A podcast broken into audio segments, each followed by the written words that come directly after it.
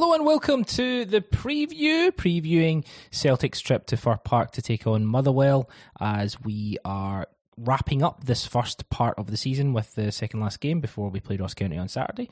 Uh, I'm Christopher Gallagher, and we have, as always, the preview is cut into three sections. We'll start with uh, the tactics talk with Christian Wulff as we look at how Motherwell are going to set up and how Celtic can beat them. We'll then go to the press conference analysis with our good friend Calum Gordon, and we'll finish with myself and Calum uh, picking our teams and looking ahead to the game with some predictions. So, without further ado, let's start with tactics talk.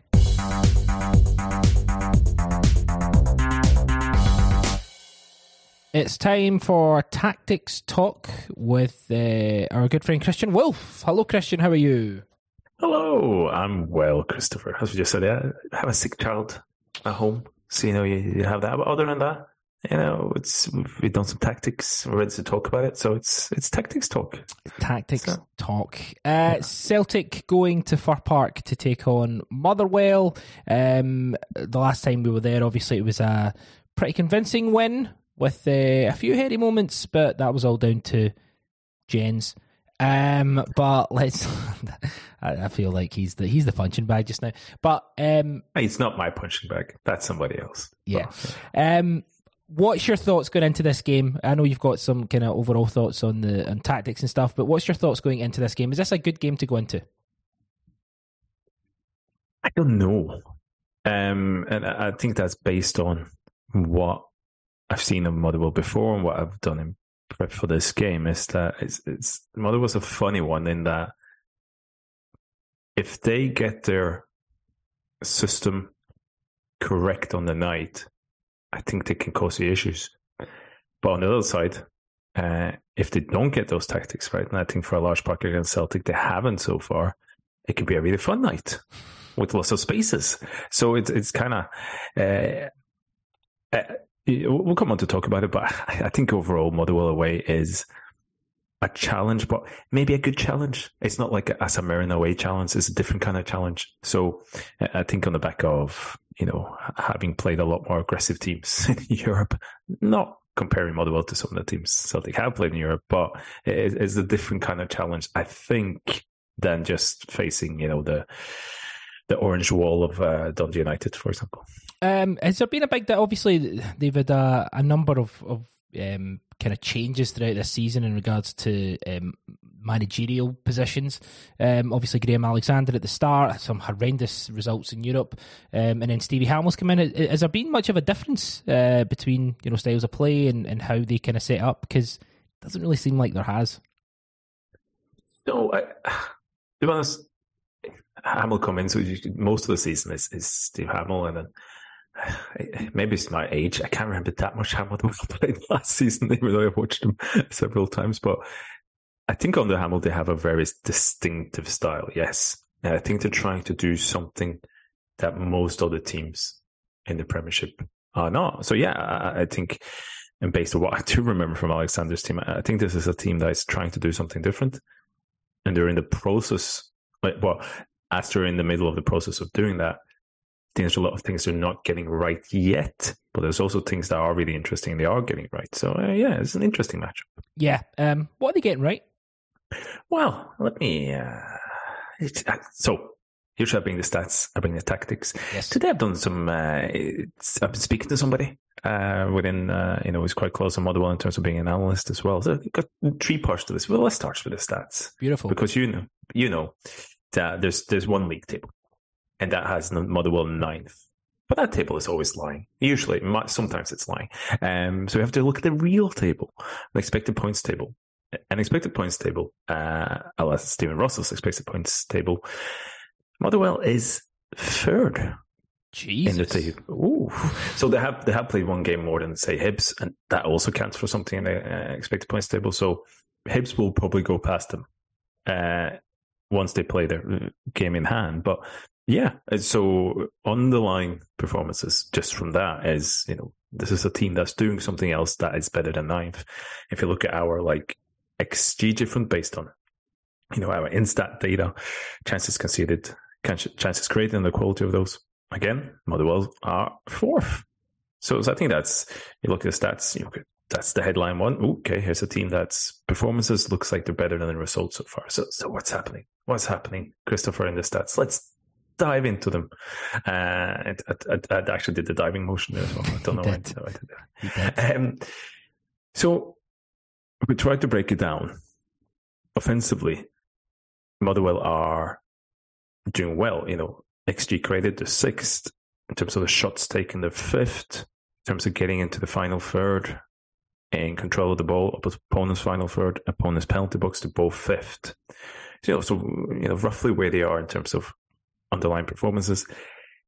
Defensive is, I think, also interesting as well because they've conceded the fourth fewest shots against, but they had the eighth highest XG conceded against. So they don't concede too many chances, but the chances they concede are high. If you you know if you have a quick look at their shot map, for example, you can kind of see that because they've conceded six goals within their own five, five yard box, and about a cluster of five six other goals are just outside your six yard box in the middle. So don't concede too much, but when they do concede, it's bad. It's pretty it's pretty big chances, and I, I think we kind of come back to why later on as well. So, but in terms of just denying teams coming into their territory in possession of the ball, again, final third, fourth fewest, you know, allowed entries from their opponents. Same with the penalty box, fourth lowest. So, the once they're broken, they're broken properly, but usually the you know they, they keep teams away on shots.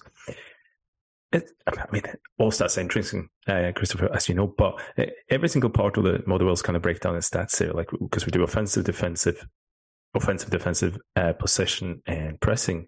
Possession stats I find interesting as well, and and they they're a good clue to what I think what they're trying to do. So they have the fifth most passes, but they had just the eighth highest pass accuracy rate. They also have the fifth highest possession in games, but they have the eighth highest or eighth shortest I should say, eighth sh- shortest seconds per possession. So that tells you that they have the ball quite a bit, but when they do have the ball, they're pretty direct with it. Yeah. So it's an interesting combination in Premiership because usually it's one or the other. Like you have the ball, you have lots of passes, but you take your time on the ball, like Celtic and Rangers, maybe Hibs as well, Aberdeen sometimes. Or usually you don't have the ball much, and when you do have it, you, just you know, uh, get rid of it quite quickly. But whereas Motherwell's slightly in between on both. But the big one, I've said the big one to last. Pressing. Motherwell, a pressing team. No, I could, you know. Um, so in terms of winning possession back in opponent's half, Motherwell's first in the league.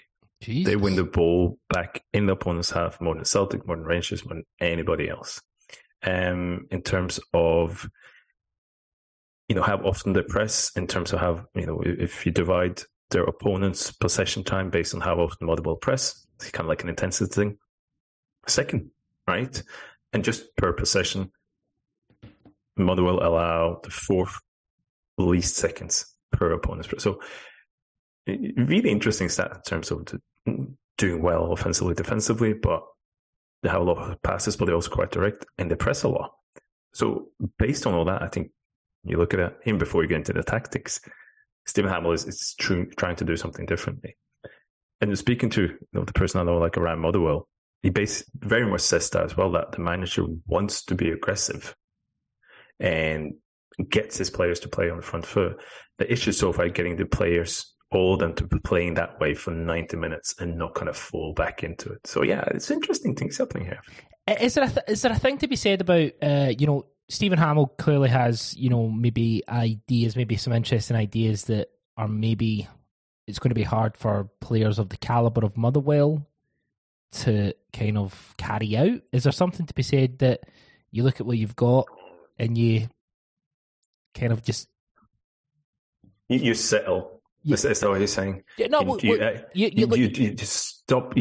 a breaker of you know tactical dreams here, Christopher Gallagher. Well, yeah, I mean, I mean, like if you look at if you look at the squad you've got, you're not you're not better to utilize the squad with a specific style that's going to suit them. Than to try and have ideas above what this squad can actually fulfill. And I don't mean that disrespectfully. I like the idea of, you know, Steven Hammell having these ideas, but if your players can't fulfill the ideology that you're trying to push, that's probably eventually going to cost you, no? That is the interesting part as well, talking to, you know, um, the analysts close to Motherwell. It, I think they are aware of that within the team, that they need everyone up to speed with this and to have it ingrained on them, to have, you know, to play on the front foot, to play aggressively into players that maybe haven't done it at some points. So I think that's something that they're consciously trying to change. But as you say, that that takes time. So I think this is, you know, they obviously made a. It's not a direct parallel to what Ange was trying to do, but Ange comes in and he says, "I'm going to play my style no matter what." And obviously, Celtics player are individual higher quality, so that, in a sense, makes it easier. But it's still a process of adapting that and getting used to that. I think that's something that modules doing now, but they're not there yet. And I think you see that in certain games that it's it is a process. It's things that's not working. There's maybe quite a few of those players who are not the perfect fit for it. But then again, you can you can argue that well, you just have to then trust the process. You know, need to have one, two, three transfer windows. You need the players to get used to that. And at the end of say a year, eighteen months, two years, then you can evaluate that. So um, I, I, think it has caused some issues for Motherwell trying to play this way. We can break some of those down. But it's also that that sense that at least to working towards something, you know, and at least it, it's slightly more ambitious, slightly more different than what we see from most teams in in the Premiership that are happy to get into top six. I mean that what's happening at Motherwell, as you say, you know, taking time to implement the, the stylistically, having trying to have a defined style. That's what Aberdeen should be doing. That's what Hibs should be doing. Mm. That should, and they're they're just specifically a team like Hearts who just seem to be really horrible to watch. And I know I know we're kind of going off the main point, but and we'll, we'll come back to it. But I just think about someone like Hearts, and I just think there's so much potential there for that football club. Genuinely, the third biggest club in Scotland, the team that consistently should be finishing third, and they're just horrendous. You just hate them as well, I which do, is fine. I do that, really hate them. Yeah, I, I but you know that is. It, it, I think you, you need to have that ambition at Hearts, at Hibs, against uh, in Aberdeen, and, and stick with it as well. And it's one is like you have to try to find the, the right person and then build the right structure around them to, to lead that. But also see how often that's thrown away as well in terms of those clubs. They're, they're very trigger happy.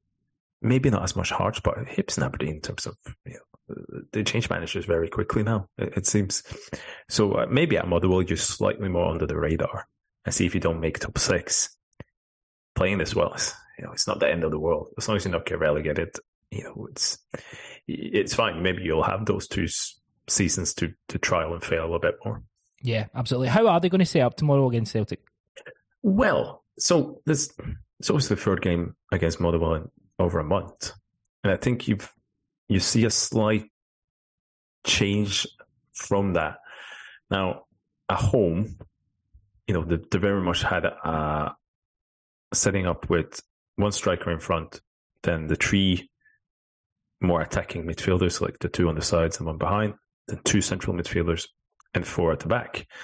And I thought in that game, I've, I've actually felt it pretty good in the Motherwell game in terms of creating chances. And I think they did that because Celtic were kind of allowed within Motherwell's, against Motherwell's formation to kind of create very often situation on each side, three against three. So Motherwell's attacking midfielder is Cornelius in this game. It's probably Spittal um, tomorrow. Sat on Celtics number six, which is McGregor.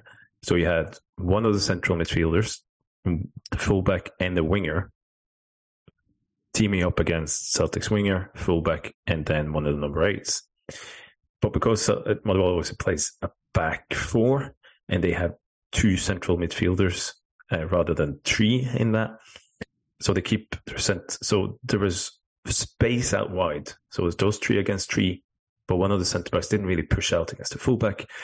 And obviously, with if one of the centre midfielders push out wide to kind of cover, say, Hatate if it's on the left, the other centre midfielder stays centrally. So, so there's space there. And so uh, I think the way Motherwell was trying to do this, uh, okay, it's closer result in then, but I think Celtic had the capability to kind of two against three create those chances. You know, in the review yesterday, we talked about how Dundee United was very keen on putting four players against that Celtic tree. And they could do that to a large degree because they had a wing back and then a centre back that pushed out. And then they pushed, you know, their two central midfielder over as well. So they kind of had that square of four against Celtic three. In this game, there was a lot more uh, three against three. So then you go like, okay, um, the League Cup. And again, I think they're it's more slightly the same again. Uh, I think from Motherwell in terms of that press. So it's like one in front that sometimes turns into three. Then you have the attacking midfield behind, and then the two central midfielders as well. And I've sent you some uh, examples there in terms of from that game specifically. Like example number two, we have is that that front press was quite narrow, and again, the attacking midfielder this time Spittal sat on Celtics number six, which is Matt O'Riley this time. And what happens is because Motherwell's front press is quite high, right? It's higher than most teams you, you expect, you know, outside of Rangers to, to face in the Premiership. And those front three was quite, even the front four was quite narrow, quite aggressive. So what happened a couple of times I've shown you here. If Celtic play the ball out wide quite quickly, they can then switch it back inwards again quickly again. And because um, Celtic could pretty easily bypass this Motherwell's front four quickly, one of the centre midfielders jump out on the left hand side. There was so much space in the middle again. So Celtic could play out wide, play in the middle. There was so much space. And this is, you know, example number three I've, said, I've sent to you as well. Again, you, you can see how the front three, so you had Kevin Van der Veen on, on top of that, and then the front three quite high up, and you have Spittal sitting on O'Riley, Yeah. then you got the two wingers sitting on the fullbacks. And what that did, if Celtic sent it out wide quite quickly to the winger, because nobody in really in that front four, you know, the wingers that attack Van Veen, they're so high up, but they don't really fall quickly to cover the space in the middle. So Celtic had this thing where they can just play out wide and play back in the middle. Huge spaces. Yeah. You know, and uh, okay, somebody sits on O'Riley, but if you are Hatate, for example, and Mooy in that game, sitting two against two in that huge space in the middle, you know, you can bring your opposite winger in, you know, you can bring your opposite number eight in. There's just so much space behind that press. So I think that's the kind of first example where you see we're talking about this this press is wasn't really working against Celtic. You know, it talked about they want to play a certain high press and and maybe don't have the players to do that. Now, the other example I've shown you from this game four is again, you can see how high Motherwell's press is there. You know, the, the right, you know, Celtic's been playing out from the back. Celtic's two centre backs are within the 16 yard box. And I think it is the right winger who's right up on Jenz, and then you have you know Van der Veen in the middle, and then you have Spittal coming behind that as well. So you like four players in pressing in Celtic's final third. This is really kind of unheard of in the Premiership, other outside Rangers. But even that, you have the centre back Slattery, who uh, remember there's just two central midfielders behind that front four. When the ball goes into O'Riley in the number six, behind the, the forward line, he gambles that the ball's going to go out to Greg Taylor. And you go, that that's a bit mad, right? He gets attracted to Greg Taylor. And what O'Riley does, because he's an excellent footballer, he turns and he plays, you know, he plays the ball behind the line. He splits the line into Hatate. Yeah. And because Slattery has gone all the way to, push on Greg Taylor as a central midfielder. And, and then uh, Goss, the other central midfielder, comes over on Hatate Look, look at I showed you the space here as well. There's a huge gap in the middle Massive. of the pitch because the, the front Motherwell's front four is pressing really high, But Celtic's got two good ball breaking passes you know, after each other, and suddenly, because none of the front four has dropped down, because the, the middle two is all the way over on the Celtic's left, huge spaces there. It's quite funny because Hatate actually, you know, he beats his man, and then he should, you can ping a, a simple ball to the middle of the pitch, but he pings it diagonally to the, to the other side. But again and again, and I'm speaking to like the Motherwell analyst as well, and he's saying this happens. The midfield can have a pretty big gaps because Slattery and um, and Goss, they want to play on that front foot. They want to be aggressive, and they kind of suit that style.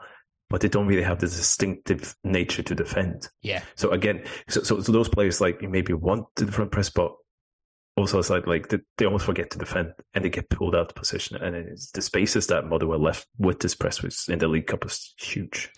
And that obviously led to us getting in behind and, you know, Abada scoring those goals and, and Kyogo having those opportunities. Um, this this form, why do why do more teams in Scotland not do it? Is it just because if it gets exploited by Celtic, you're in trouble? That's that's it. You know, that's it, it but and but as you see the style reflected in the stats because they do this against pretty much all the teams. So there's a reason why they win possession and op- opponents have more than other team because they are so aggressive. And it's a reason that I think they stopped the opposition from getting into their final third so much because they are that aggressive. They don't let them come. But if you remember, the actual chances they conceded, they're not many, but they're high. And you can see why, because once you get past the press, then there's lots of space. You know, we'll get to the Hearts game, but there's a couple of instances there where Hearts like huge chances because of this as well. So it, it, I think there is that, and it's a lot of safety first culture. I think when you're coaching a team within the lower ranks of the Premiership, even maybe a bit higher, maybe you know, teams start fifth and sixth as well, because if you try something that's a bit different and fail, that's seen as almost worse than just trying the same standard things and failing. Because it's like, well, at least then you, you know, you weren't naive, you didn't gamble, you weren't too ambitious, and you, you kind of knew your place. So it, that, that's maybe why this isn't tried as much because if it doesn't work, and because Motherwell is in the process of trying to implement this, there will be occasions, quite a few occasions, where it doesn't work. It is working in a sense that you, you know the underlying performances are good, and they they are creating issues for their opponents. But when you come up a team a team against Celtic, you know, you, you will be. It's it's an, almost like a parallel to Celtic in the Champions League in the Champions League now, where Celtic will get away with certain things domestically when they're huge press, high press, but they want in the Champions League. I think that's sense with Motherwell as well that you know they'll get away with a lot of this against some teams, but they didn't against Celtic, and they also didn't against Hearts in the last game. So. Yeah, well, the Hearts game's an interesting one because Hearts went down to ten men um, mm-hmm. Well, actually, they probably should have been down to nine because that attack from Gordon's pretty outrageous. But um, what happened in the, the, the Hearts game that you know?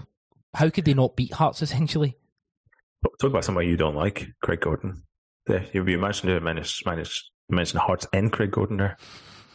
So that's, that's good. Um, so I think what what happens against Hearts is interesting because there is a slight change in formation against Hearts. So going from a 4-2-3-1, it's a bit more of a 4-3-3, which least that, like the, the analyst I spoke to spoke to as well. And it was, it was Blair Spittal who was usually attacking midfielder.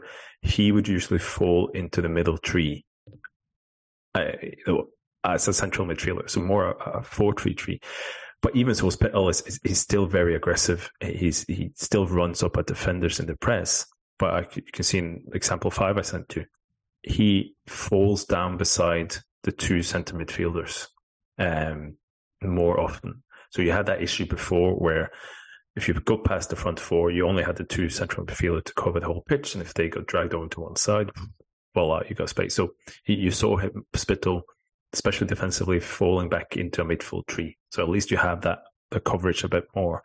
And uh, Spittal is some, somebody you know internally Motherwell did they really like because they like his ability to play in multiple positions. Like his kind of game intelligence. So he, he's almost got a, a free role at times, not because DC he's got the ability to play the position, but also like the distinct to kind of know where he needs to drop and, and do that. So be interested to see if that's kind of replicated. That it's not you know that front four pressing. Spittoman might drop deeper a bit more and be a bit more defensively solid. But uh, I mean, again, there's the, the other thing. We'll get back to Kevin van der Ven, I think, but that's an interesting one. But the other thing with Motherwell, so they do have this aggressive front press, but their defensive line is also sometimes very high. You know, example six I've sent to is like essentially it's Motherwell have the ball about 20 yards, 10, 20 yards into their own half, uh, just below the, the center circle. And I've shown you the picture from, from behind the goal, one of the replays is yeah. you see how high the centre backs, that was Motherwell's centre backs, is standing what, five, ten yards below the center circle in their half, while Hearts have the ball unpressured five, ten yards in front of the center circle in their half. So that that's a really high line. And you, you see, you know, what happens as well, like the you know, the ball comes over and because the defensive line is a bit wonky, I mean the, the left back Penny is, is hanging off, the, the right back is is quite high. And so it's setting a high line, but even not setting it properly. And that's maybe that comes back to you know players. Some of the players trying to push up, but then the left back goes, "Ooh, no!" And then what happens is Hearts Shankland has an enormous chance uh, from this. But it's actually a good send for the goalkeeper. So again, they they put the defensive line high, line so high. If you don't know how to have the pressure, and if you, if you don't have the discipline in the back four, you you can be undone by one long ball, which Hearts almost do here. So again, it's that kind of kind of trying to because in a way, if, if you want to press high, what we talked about with Celtic as well, you do want your centre backs to push up. You want them to be brave then, but then you still then need pressure on the ball. You know, the, the opponent that has the ball, so they can't easily pick a long pass. And you also need your, your full defensive line to actually stay in line and and be aware and, and, and have the discipline around that. So again, it's maybe a working process, but it's it's a gamble because, especially the centre back Lamie, he he also jumps out a lot into the midfield and he gets pulled out a lot. Um, the other centre back, yeah, Johansen is actually Norwegian, so obviously he's a bit better. so uh, there's that. so, um, so kind of the last example I sent you as well is the, the, kind of difference I saw in the Hearts game is that whereas before I've seen Kevin Van Veen being like the, the, first person to press, so you have him and then the three others come behind him. in this game, it's like those front three. So Spittal jumped up with the two wingers as well. They were like pressing in front of Van Veen.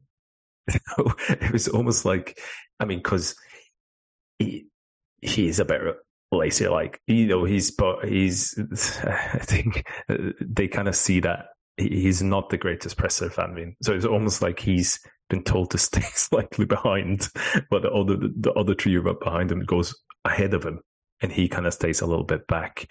Um, so again, you know, example seven I sent you, you can say this. I don't know how that works uh, because once the ball went past the front tree, which it did quite easily, you know, Van Veen was quite static in the middle, and then again, centre midfielder Goss jumps out because he jumps right up and he's aggressive. And again, you see the last screenshot I'll show you, the ball go out wide, but look at the space in the middle for Hearts again. You know, in terms of it, once moved high enough up, Van Veen stayed a bit back, the centre midfielder gets pulled out. You go a bit wide, suddenly Hearts got lots of runners in the middle, like huge spaces. So again, it's not that you can applaud their ambition, and it, it is a working process. But even against Hearts, Hearts played through this press quite easily at times, and that's the thing with these kind of things. Unless you do it properly, unless you make those kind of split session decisions more uh, correctly a lot more times than you don't, you're going to be in trouble. Uh, and they were. Um, so, see on in, in regards to how we beat them, um, is it rotations? Is it about dragging people out of position? Is it about maybe scoring early and maybe make them doubt their bravery in regards to sticking to it? Is that what you'd like to see? Yeah, and it seemed to me, speaking to the analyst, that they obviously he doesn't decide, but uh, he wasn't 100% sure that they will sit in, and that he's, you know, that's not the way the manager wants to play. So I think, I think they will be pretty aggressive, and I think they will be kind of focused on the discipline and these kind of pressing things, what you need to do. I reckon they'll sit a bit lower as well. And I reckon somebody like Spittal will probably fall further behind and try to create a tree in the midfield.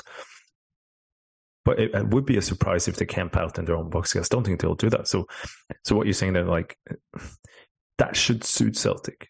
I mean, they, they need to be switched on because if Motherwell is doing the press correctly, you won't have that much time on you, you know, playing the ball out. So you have to be careful you're not caught out in this, you know, when you try to play up through the six, the number eight, try to hit the fullbacks because if this press works, like you can put Celtic under a lot of pressure and you can you can force them backwards and force them long and force them out of a rhythm. But if it doesn't work, as Celtic did in the League Cup, as they did, I think to a large degree at home as well, they're going to rip you apart. Because once you give Celtic's player that space, or even the space to be two on two and three on three, if they just keep doing, as you say, the rotations, the the overloads on the sides, you know, probing, uh, keeping the wingers out wide, you know, creating those spaces, ah, you know, you have the possibility of you know really really hurting Motherwell like that like they've done before. Final thoughts on it? Uh, final thoughts on the game? Maybe prediction. Um. So yeah, it's interesting in terms of how Motherwell was set up and how that will uh, affect you know Celtic's play. I do then want to know, put you know lineup wise. I don't think it's going to be many surprises uh, for that, but I think you need players then brave on the ball because even to that high press that you know you have the ability to to exploit that. So and then from Motherwell's side, uh, I think there's discussion: do you play Van Veen or Louis Moult uh, as as well? Uh, because I think Moult has maybe a bit more of a physical edge, you know, set piece presence. Uh, speaking around us, it would be interesting to see how Motherwell kind of if they play Van Veen uh, or not. But I, I, overall, I don't think Motherwell's. Maybe this is famous last words, but from what I've seen of them, what they're trying to do is is laudable and ambitious, and I like it. But I don't think it's there yet to, to trouble Celtic. I think it's more chance that you know Celtic will exploit it as they have done before. Lovely stuff. Uh, Christian Wulff, uh, we'll speak to you later on in the week. Uh, take care, sir.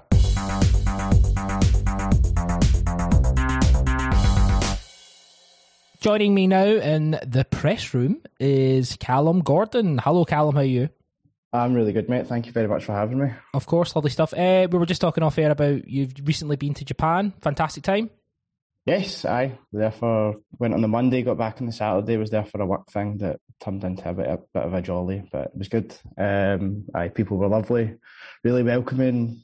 Loved a drink, um, so which definitely helps when you're in a country by yourself and don't know anyone. Um, aye, really, really nice, nice place. Um, absolutely, absolutely loved it. I'm desperate to go back, so hopefully book up a trip for next year or something like that. But um, aye, it was absolutely incredible whirlwind sort of four days there with very little sleep, but loved it. Great stuff. Uh, you can maybe go next year when Ideguchi's back playing in uh, playing in Japan. I've just just just turned on Gucci for absolutely no reason whatsoever, but there we go. Um, so we've got this game uh, against uh, Motherwell um, at uh, Fir Park. Uh, there was a press conference. Ange Postecoglou taking questions as always from the press. We've kind of broken it down into seven clips. Um, there was a lot of stuff about Mooy being called up to the World Cup squad, and there was a lot of stuff about. Um, I think there was one question about Australia having ten Scottish-based players and the question was around the, along the lines of, "That's good, isn't it?" and Ange's answer was, "Aye, it's not bad. Aye, it's all right." So it won't be so good when they go out the group on zero points, having got absolutely battled in every game with Jason Cummings up front. But uh, can, apart from that, can, can, I just say, Jason Cummings uh, being in your interna- international squad, I don't give a fuck if you've qualified for the World Cup. Just fold. Um, horrendous, Shut it all down. Horrendous player uh, overall. Um, but great stuff in regards to Ange's answers. We'll get straight to them. Let's say, uh, let's start. So the first one is about just getting to the break and uh, you know getting to the break with uh, as many points as we can. How much are you looking forward to just getting to this World Cup break in a in a good position with your squad looking good? Yeah, look, I still obviously got two games to go, um, starting tomorrow. Um, you know, away obviously at Motherwell, and uh, I think we've had a you know really solid block of games. Um, we kind of knew this period would be critical because of just the amount of games that not just us, or everyone has, and um, you know, um, obviously Champions League results aside, our performances have been you know really strong through that, and um, you know our league form has been excellent. So yeah, need to finish it off though. That's the important thing. We need to get uh, you know, through the next two games nice and strong. You know, continue to play good football, and then uh, gives us a chance to to sort of set ourselves up for for the rest of the season. Hey, Calum, we've got uh, Motherwell on Wednesday, and we've got Ross County on Saturday, and then that's the break. How impressive do you think it will be if we get to essentially this first section of the season done with only one defeat essentially just three points dropped. That's pretty impressive, no? Yeah, I mean, we still still need to go out there and do the hard work, obviously, but it's been a compare compare it to, to last season and how big a gap we had to claw back and how much of you know a big task we really gave ourselves. Um, this year it feels like a lot more a comfortable position, um, especially with, with what happened at the weekend. So no, it's it's been as as good as you could expect domestically. Um, we've played some great stuff. We've shown those moments of resilience as well. That's really really important to sort of building that feeling that you're working towards something and eventually winning the title and those kind of moments that you'll look back on, like at the weekend, um, when you hopefully lift that trophy. Um, but now it is just about getting it over the line and you know allowing some players to, to rest and some players to come back. Calmac's obviously a big one, huge, uh, and then going again. Um, but yeah, the the level of consistency that this team has shown has been remarkable, especially when you've had really tough Champions League games. Um, you know, six of them in a very congested sort of time period, more so than usual. Uh, and those can often be the games where teams, you know, slip up off the off the back of that. Um, so if we can get these next two games over the line, I think it's been a, pretty much as good as as good as you could expect for the first half of the season. Uh, let me ask you this, and this is a bit of a it's obviously hypothetical, but you know you mentioned there that the Champions League it's been a lot more condensed the first section of the season because of uh, the the World Cup. See if we had, I mean, I think what the usual last game's usually in December. It's usually kind of first first or second week in December. See if we had had more time in between do you think we would have had a better chance of qualifying? And I know that's very much a hypothetical, but what's your thoughts?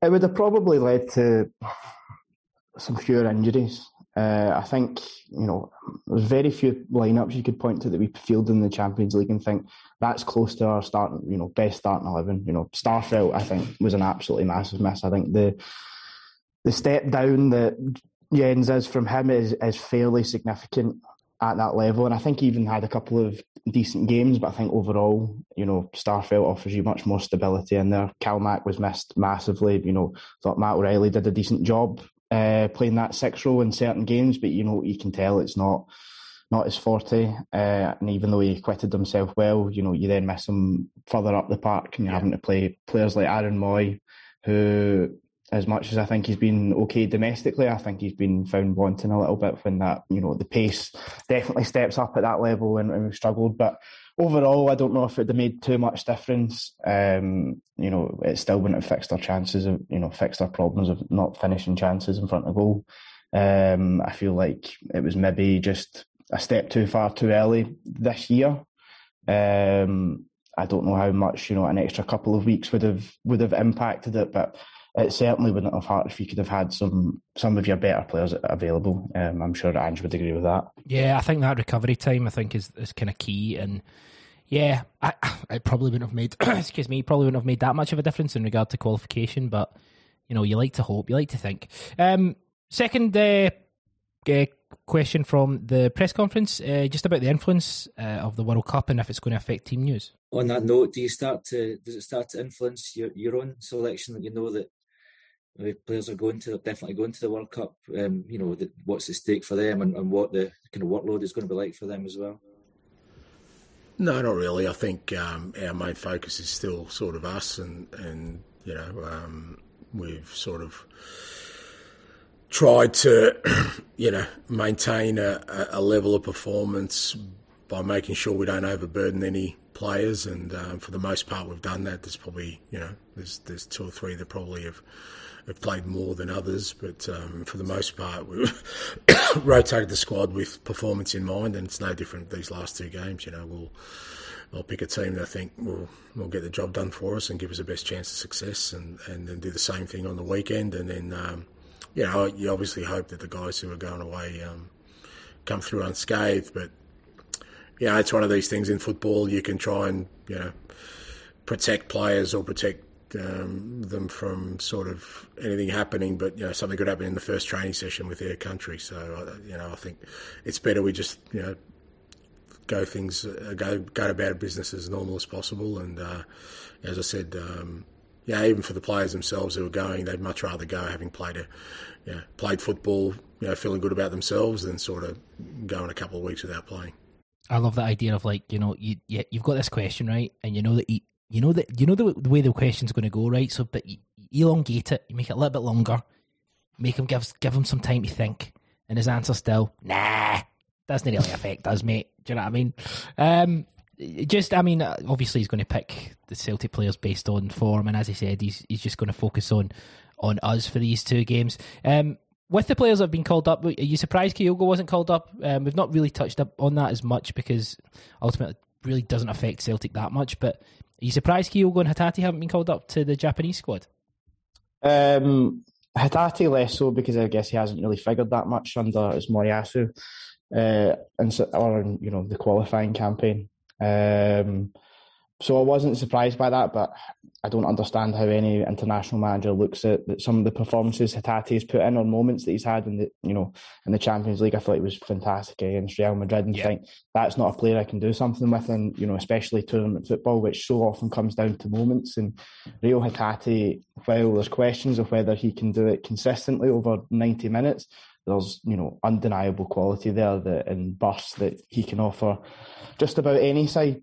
Um, Kyogo Kyogo's a strange one because he's obviously been involved in pretty much every squad leading up to this. Um, and the, it doesn't seem like the attackers that they've picked in favour of him are necessarily players that are in banging form or anything like that. It's, it's really odd. I felt I was gutted for Kyogo because you know you want players to come here and flourish, and, and therefore that be reflected in them being called up to their international teams. As much as I've no real love for international football, uh, and it's a pain in the arse most of the time and an inconvenience. You want them to feel like they can progress at Celtic as a footballer at, at Celtic.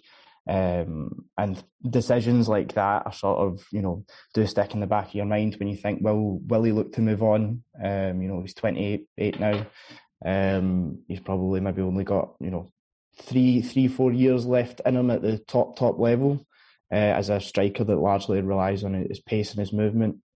Um, so I, I, was really gutted for him, and, and I was delighted that the weekend he, he got his goal and he, he looked bright when he came on. It didn't seem to uh, affect him too much, but again, I don't understand why you know you wouldn't have a player like Yo Furuhashi in your team. Um, you know, especially when you look at the quality of Japan's team overall, it's it's far from spectacular. You know, it's not like he's you know a Brazilian and he's struggling to get into that team. You would think um, that Kyogo would be a stick on, but um, a really strange one. A really strange one also that he's you know opted for Maeda instead. I you know he gives you that energy uh, and that pressing, but um, very, very, very odd. But I do, from the little that I've read about the Japanese team, it seems like he's a bit of an odd manager, sort of the Japanese Gordon Strachan is sort of the, the feel that I've got from it. Um, so maybe it's maybe it's just a case of the manager being a bit weird. Um, see on Kyogo, do you think you, you mentioned there uh, the point about how long he maybe has at you know he's only 28 but at the same time you know how quickly things can turn in regards to you know whether you are seen as a, a top target specifically in like england and stuff do you think that um do you think that this season's I don't want to use the phrase damaged his reputation, but he started so hot here and he was really just something really, really special. Um, and not to say that he isn't now, because every player dips in form, and you know everyone's you know is a human being, right? But do you think that potentially his his lack of consistency this season, if you want to call it that, has maybe maybe teams that might have been looking at him after the kind of hot hand of last season might go, ah, maybe maybe we'll leave it. Potentially, I I think um, I think he struggled a bit in the Champions League, and Yeah. I think a lot of it was the almost a mentality thing uh, of the pressures seeming too great or whatever. Because he was snatching at chances, not taking them like he would last season. And even though Kyogo misses a lot of chances, even even domestically, um, he just didn't quite look the same player. Um, and I thought he was ready to take the step up this season because I thought in Europe last season he was really good. Um, you know, against Alkmaar, I thought he was instrumental when I was going through, which was a really tough tie uh, and really set up our season to be, you know, I mean, it could have been a disaster had we gone out at that stage. Yeah. Um, and I thought he was good against Ferencvaros and uh, even Leverkusen away. Um, so I was surprised that he didn't kick on, but sometimes it, things don't, just don't pan out for you. I don't doubt that he's got, you know, plenty of quality and, you know, players will, you know, teams will look at him uh, and his form over a, longer period of time and still think there's something there to, to work with. But um, it just hasn't quite worked out for him um, this season in the same way. He's, he's still been scoring at a very good rate, but there's you know so many of his goals, especially in that first part of the season, where he was really prolific. You know, they were six yard tap ins. Um, and it wasn't quite the same player that you noticed from last year when he came in and really revitalised the squad and was popping up in different areas of the park. It feels like his role had maybe been simplified a little bit. Uh, and I don't know if that was to try and make him more effective, but you just didn't have the, the same feeling that it was the, the Kyogo of, of last year. Yeah, I, I couldn't agree more. And hopefully, you know, this might make him stay at Celtic a little bit longer, um, which can only be a, a positive thing for us. Um, let's find out who's available uh, for the game against Motherwell. I just ask uh, your team news. Is it just Callum that's out for tomorrow? Yeah, everyone else is okay. Um, actually, James McCarthy, um, unfortunately, um, you know, picked up a hamstring injury at training um, a couple of days ago, which will mean he'll he'll miss out. Um, it's quite a significant one. So you know, obviously with the break coming, um, you know, we'll, we'll, by the time we restart, hopefully he's uh, he's back training with the group. uh, any pro- any injuries? Nah, everybody's fine. Oh, except James McCarthy, who has a significant injury, which I just thought was Jesus. Um, everyone's uh, po- um, everyone's fit with the exception of uh, McGregor and McCarthy, um, which is certainly a positive at this point in the season. Um, it's great to have CCV back. Would you be looking to get CCV and Starfelt back together? I mean, we've only got these two games really before obviously the break and stuff, but it's still important to get them kind of working together, I guess. Yeah, uh, you want to, them to sort of rebuild that that partnership uh, as quickly as possible because it was really it was a really good base for us to build from uh, last season, especially second half of last season. And as we've seen with Starfelt, you know, when he comes back into back into the team or when he first joined, he does take a little bit of time to get up to speed. Um, I think those first few weeks, you know, he can potentially, you know, look a wee bit ropey. Um, I think when Starfelt's on it, I think he's a really, really good defender. I think he's very close to CCV in terms of his his attributes and his ability, but you do need to build it back up. He's not really had a proper pre-season. I think that's maybe why he got injured again uh, when we were playing Rangers, and you know maybe rushed him back too quickly. So we should manage it definitely. I'd, you know, if Yen starts tomorrow night or Yen starts both the games, it's you know it's fine. We should have more than enough to to get by.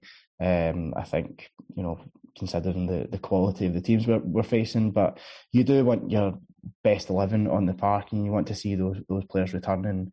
You know, I just think we look like a, a much more assured team um, with Starfelt in there.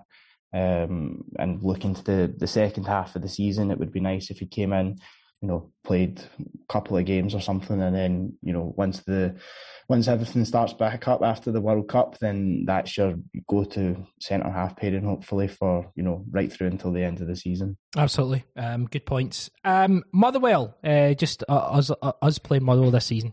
Hi, Ange. Um, played Motherwell twice already this season. First time was quite a close game. Second time ended up quite comfortable winners.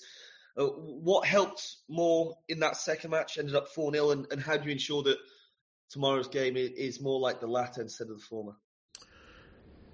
Yeah, look, I mean, you know, you're just looking at score lines, but if you look at performances, you know, if we take our chances, we, we make the game more comfortable, and I think that's uh, um, what we've got to try and do tomorrow. Is just again, you know, play our football and um, you know, try and dominate the game, create chances, and, and take them. And um, you know, when we've done that this year, we've we've been uh, you know hard to stop. And um, you know, sometimes there's been times this year we've dominated games, but haven't sort of converted that into goals, which allows the opposition uh, to stay in the game. But um, yeah, from my perspective, like I said, all our performances have been you know, pretty strong through this period, irrespective of kind of, you know, apart from the St Mirren game, obviously, where we didn't perform anywhere near our levels. Every other game, I think, you know, we've been pretty consistent, and uh, because of that, our results have uh, reflected that. See that guy that asked that question, right? He he's at all the press conferences. I don't know who he. I think he works for that. What's the one that like Peter Martin? Peter, uh, is it PLZ Sport or something? I think he works for them, or he might work for Sky or somewhere. But see the confidence he has. Every time he asks a question, he gets batted away like a fly by Ange Postecoglou. But he's so confident. I, I really respect that. like just I that, fair play him. Take some balls to keep coming back for more after continually getting slapped down by Ange. Because I think if it happened to me once, I'd just be you know, up the road, hand in my press pass, and you know, That's leave. it. Aye, Yeah, wouldn't be for me. yeah. Because when I was when I was at the presser in um in, in Poland, um, it, he's he's an intimidating character. He really is. Um, but I just I just love that sort of. "Ah, I'm just going to keep asking. That's fine. I've, I've made myself look like an arse a number of times. Here's here's another here's another example. Um, the Motherwell games this season, obviously the, the game at Celtic Park was a little bit was a little bit ropey. Um, I think we we let them into the game too much. But the game at uh, Fir Park, the last quarter final in, in the League Cup, terrific. Um, before we obviously after this we'll we'll talk about how how we're going to set up and stuff. But just Motherwell in general, what have you thought of them this season? Have you seen a lot of them?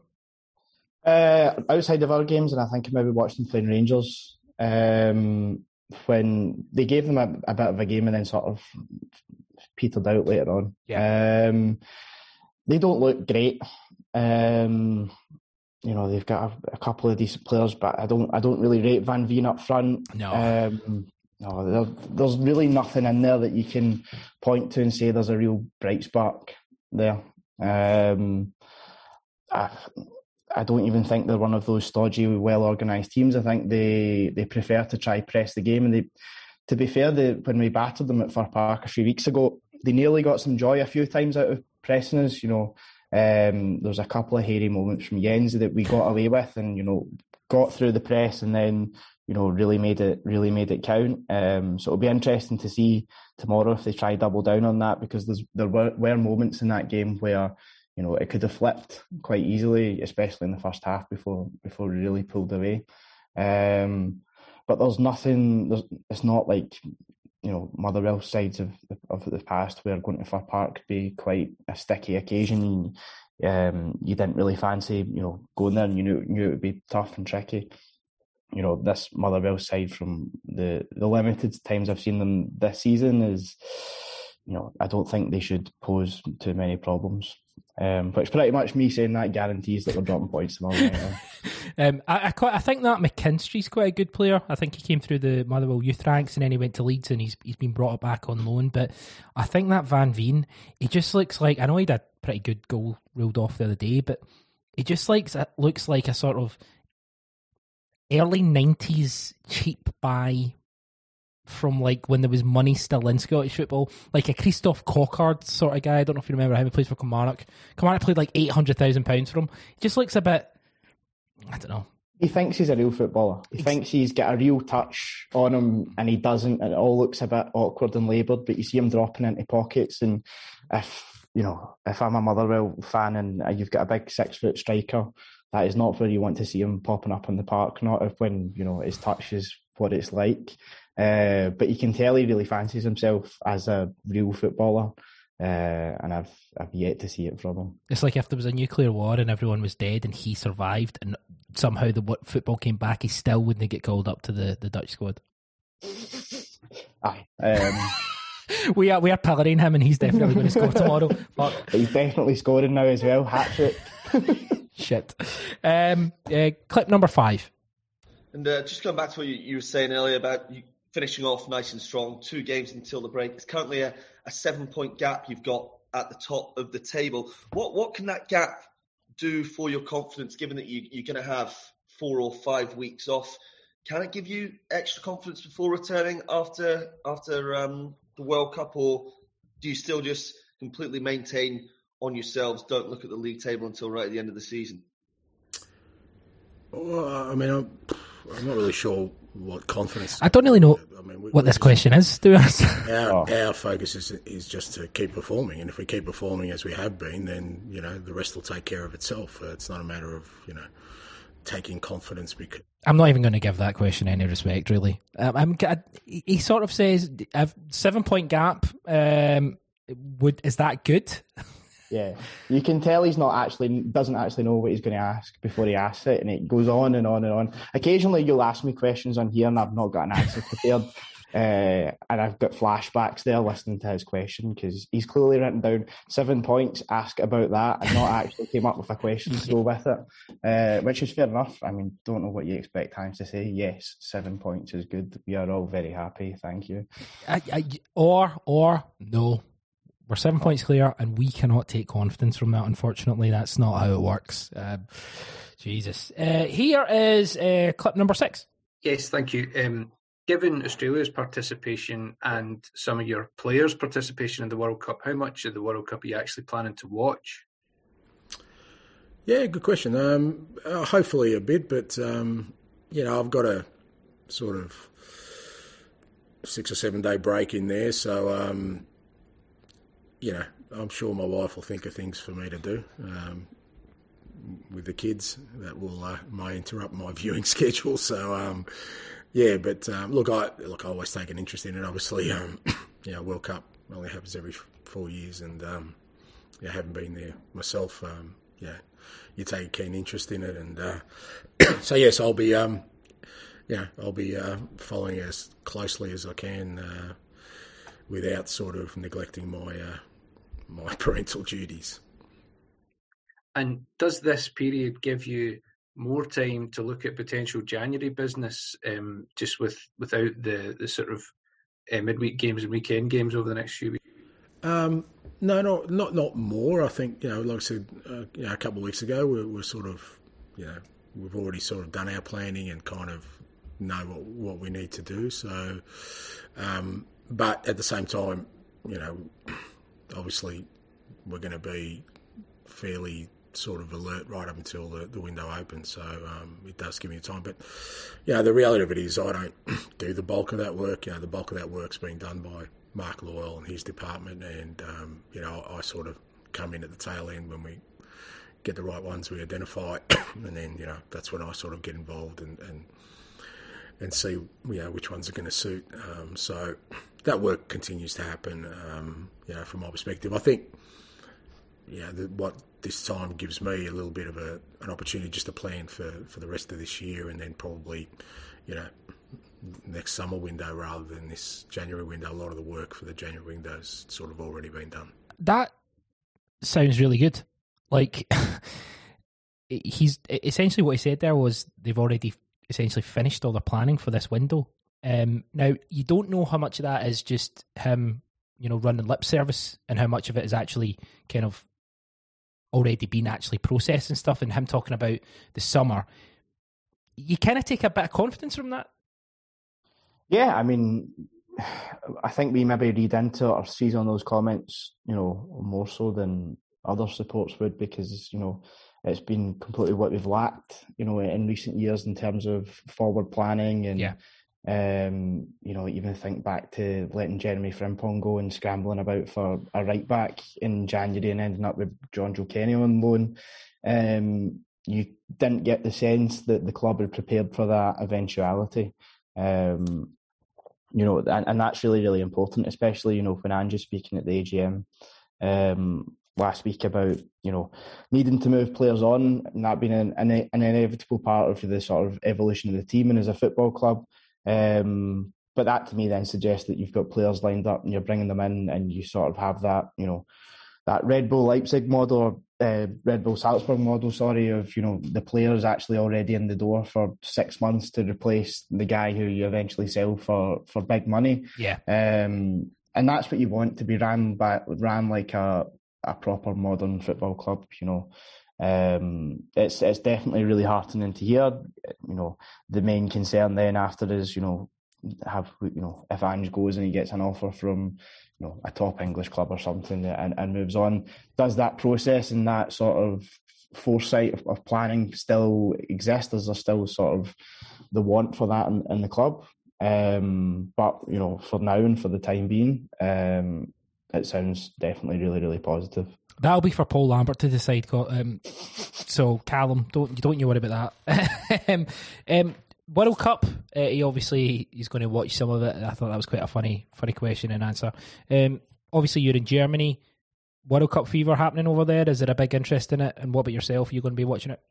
Uh, surprise. Well, I don't know. Surprisingly, um, there's a real sort of anti-World Cup boycott the World Cup sentiment in a lot of places. A lot of Bundesliga teams at the weekend uh, had banners protesting it. Uh, I think Hertha Berlin had something like I can't remember. It was five thousand deaths for five thousand minutes of football, and wow. um, there was a big one in Dortmund as well. Um, you know, five or six top teams uh, really coming out strongly against it. Um, the owner of the, the pub that LCSC is in is uh, he's got a big sign up saying boycott Qatar and doesn't it says he hasn't shown any of the games. Um, they've really taken the sort of um, human rights angle a lot more seriously than it feels like back in the back in the UK, uh, which is nice. It's, it's heartening to to see. It's definitely you know it's quite a noticeable difference, and it'd be great if there was more of that across the board. Um, yeah, I mean, I think inevitably some of us will all end up watching it. I'm only going to watch an illegal stream, so it's all good. Um, good, yeah. That's me doing my part. Um, but no, I have.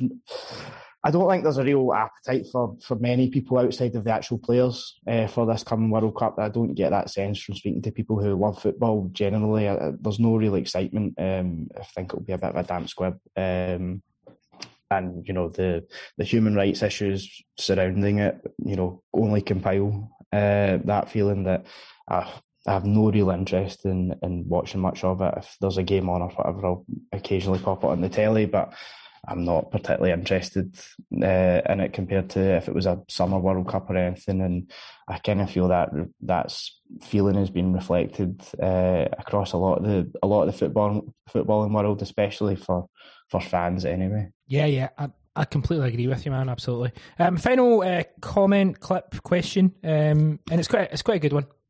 I was speaking to Cameron Carter Vickers there about the you know, the ability that Celtic have built up to go right to the very end. Um, obviously, we saw against Dundee United at the weekend. How do you drill that into the players, and especially new players coming into the squad?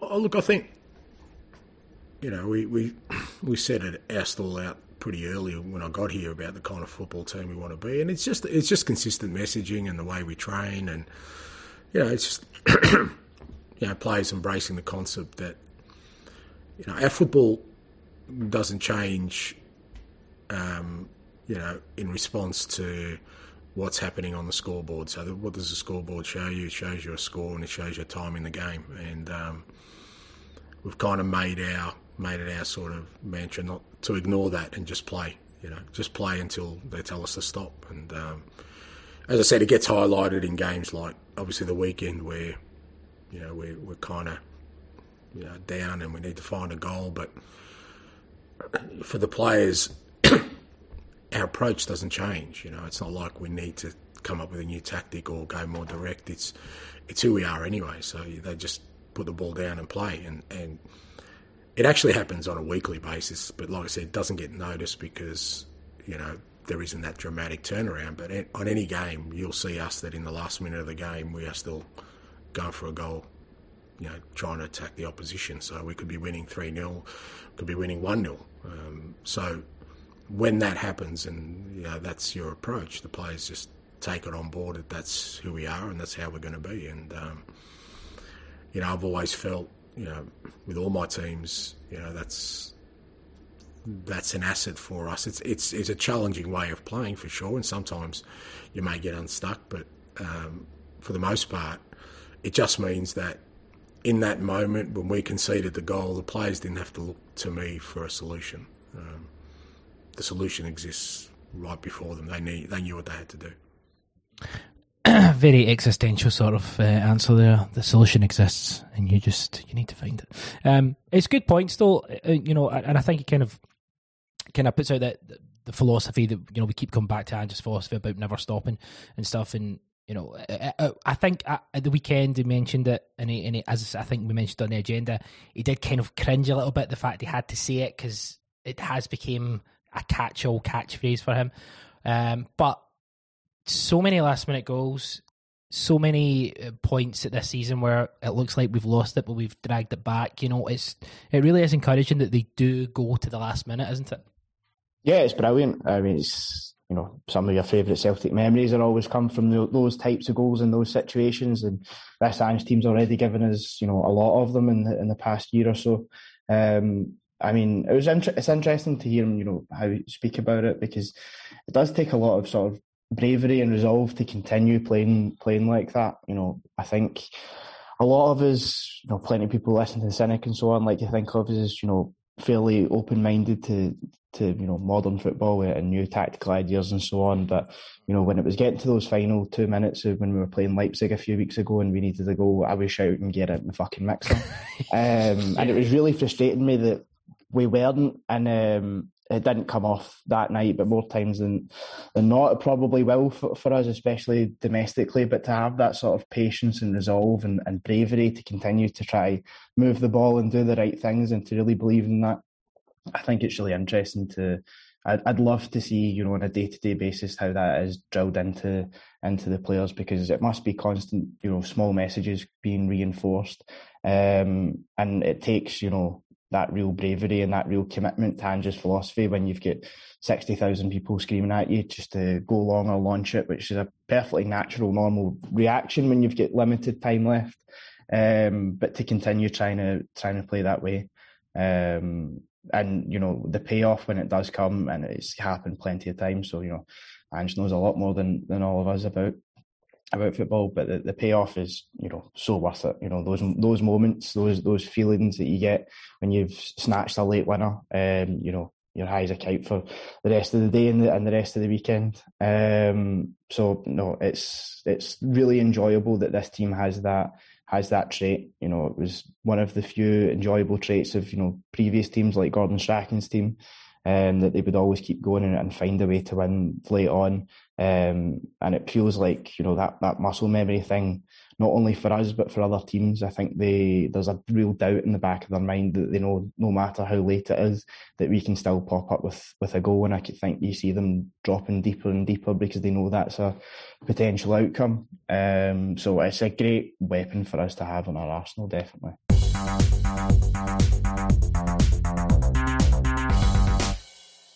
So uh, we found uh, out who's available. Uh, we know the kind of stakes uh, with it being at Fir Park. Uh, you've been at Fir Park a number of times, Calum. Um, for people who haven't, kind of, can you describe what it's like as a as a ground? Uh, I mean, I've had some great, great memories at Fir Park and some absolutely terrible ones. I was on Black Sunday, and um, that was grim there's always if you're in, you know the stand behind uh, the goal, which I can't remember the name of. Um, there's always a good bit of back and forth between that and the little Motherwell section down down by the corner flag, which does add to you know those are little moments that you don't really see on on camera when you're watching it. You know. In a pub or at home or whatever, but there's always a, a decent wee bit of needle um, I think we've always gone there and you know quite often played some great great stuff. Um, you know, some of my favourite Celtic team goals seem to always always happen there. I remember Paul Lambert and I think Jackie McNamara, you know, going going a few years back, scoring some wonderfully worked team goals there.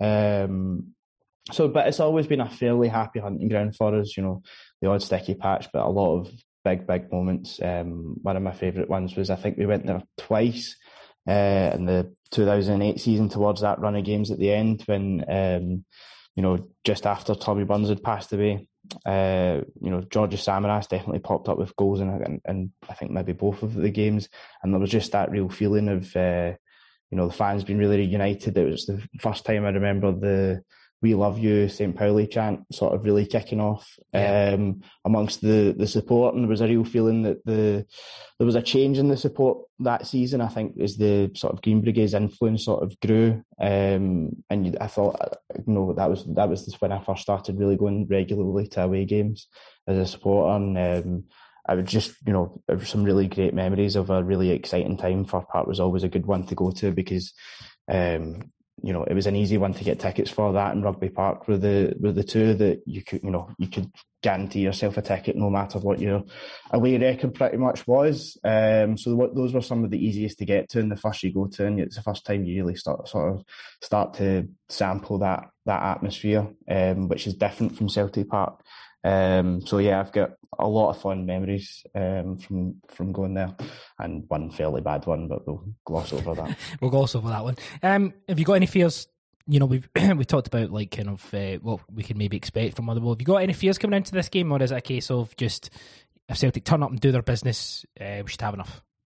Yeah, I think the only fear is complacency with that seven point lead.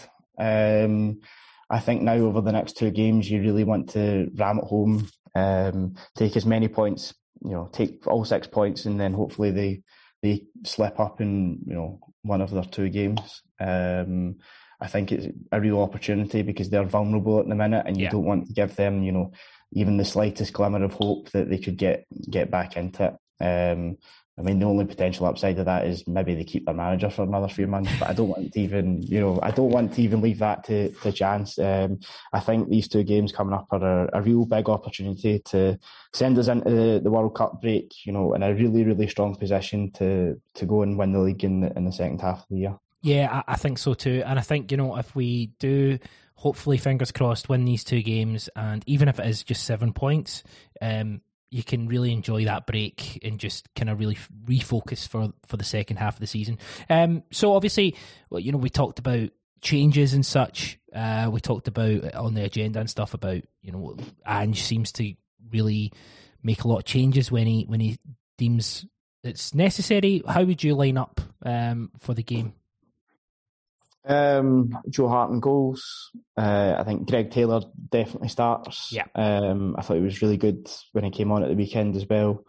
Um, for me, I, would like like to see the sort of original two centre backs of Starfelt and CCV. Right back, it's a weird one that I don't even think Juranovic was in the squad at the weekend. Um, I don't know. I've seen a few rumours about him potentially being away in, in January, and I don't think he started a league game in about five or six games. It's all been Anthony Ralston, which I was quite surprised when I checked that at the weekend. Um, he's having a he's having a jolly old time on Instagram, I tell you. Seeing that, I um, well, as long as he's enjoying himself, or he's getting paid something like twenty grand a week or whatever, so he can only turn up in Champions League games. Uh, for me, Juranovic starts if he's fit always. Um, yeah, I think he's the, the better player, but I think Ralston is more than fine for, for these games if he does need to fill in. Um, I think your midfield three, you know, uh, Hatate and O'Riley pick themselves at, at this stage, and then you've got the choice of Mooy or Turnbull. I know Ange said that you know he won't give it too much concern for players going away for the World Cup, but I don't know if I don't know if that's actually true. Privately, I think he'll be well aware of the significance of the World Cup to players personally, and you know he's you know he's not only their, their football manager, he knows them on a on a day to day basis. Um, so I think we will see Turnbull and Mooy rotate over the next two games, whether that's Turnbull in tomorrow night and then um, Mooy at the weekend or, or, vice versa. We'll see. Yeah, I thought Turnbull was okay at the weekend. I didn't think he was. Um, didn't think he was terrible. Uh, would be quite happy for him to see him in there again. Um, and then up front, I think you have to go Kyogo. Uh, I think he'll be on a real high um, after that goal at the weekend. And I thought, you know, he played really well there last time and didn't quite get his rewards. Yeah. Uh, in the first half, he was unlucky with a few chances. Eventually got his tap in towards the end. Um, Jota, absolute stick on. Um, and then it's a it's a tough one because Abada again comes on at the weekend, scores a fantastic goal. He was great there in the League Cup last time. Yeah. Um, you know, some moments of real quality, but you know, you don't know which Abada you're getting. You know, if you could guarantee that, you know, he'd be one of the first names in the team sheet every week, but you don't know if you're getting the, you know, free flowing goal scoring Abada or the Abada that can't trap a football. Um, and I thought Haksabanovic, you know, again did himself no harm at the weekend. It was nice to see him get get finally get his get his goal. Um, and I think going forward, Haksabanovic and Jota are probably your two best wide options, albeit they sort of probably would prefer to play in the same position. But I don't think it was terrible at the weekend. I think there was there's bright sparks between you know between them both. Um, I'd quite like to see that that again. Um, any fears from a V A R point of view?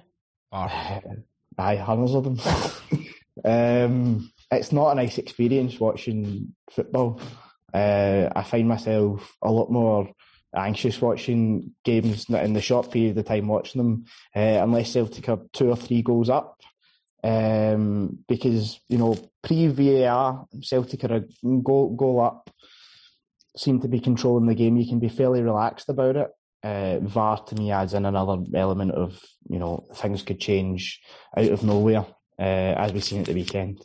Um, I, I, I think it will eventually get better and stop being used so much. I think it will, you know, I do think overall we'll constantly have problems with it because of the, the standard of officiating that we've got uh, within the league. Uh, well, I, th- I think it will. Those teething problems will get better. The the weight absolutely kills you. Um, you know, there must have been six, seven minutes in that first half alone uh, at the weekend. It Yeah. wasn't reflected when it was added on, and it really kills the momentum of the game, and it, it doesn't make for a great spectacle, like Ange said after. Uh, after the match, so I think for the next few months, VAR's going to be, you know, constantly there as a nagging thought in the back of your head of, you know, it could flip at any moment, and you know, doesn't really matter how in control you are unless you put it out of sight uh, and remove VAR from the equation, then it's always potentially there to trip you up. yeah, it's just a bastard, isn't it? I, I'm not a fan. No. It's no, it's kill. It completely kills those brilliant moments, um, of you know, sort of like real spontaneous joy. Um, and then you're looking around, stopping yourself after a couple of seconds of celebrating, checking that is he actually on side or whatever. And that's not what you want to be doing. You want to be enjoying the moment. Um, and I, I don't think many football fans would feel, you know, all too differently about that. Uh, final point, uh, prediction. Give me a prediction. Um, I'm going to go 3 0 Celtic. Um, I thought eh, we were really good there last time. The surface is a lot better than it, you know, traditionally has been. Um, so I think it's a place that we can go play football and take confidence from that last result. So hopefully 3 0 win, send us into the weekend uh, with, you know, one really, you know, final big game, massive push to go in with this near perfect record and keep the gap at at least, at least seven. Absolutely. Great stuff, Calum. Really appreciate it. Um, it's been an absolute joy. Uh, speak to you very soon, sir. Thank you very much for having me. Really enjoyed it. Thanks to Calum Gordon. Thanks to Christian Wulff. I'm Chris Gallagher, uh, and we will have reaction straight after the game tomorrow against Motherwell. This has been the preview, and I will speak to you down the road.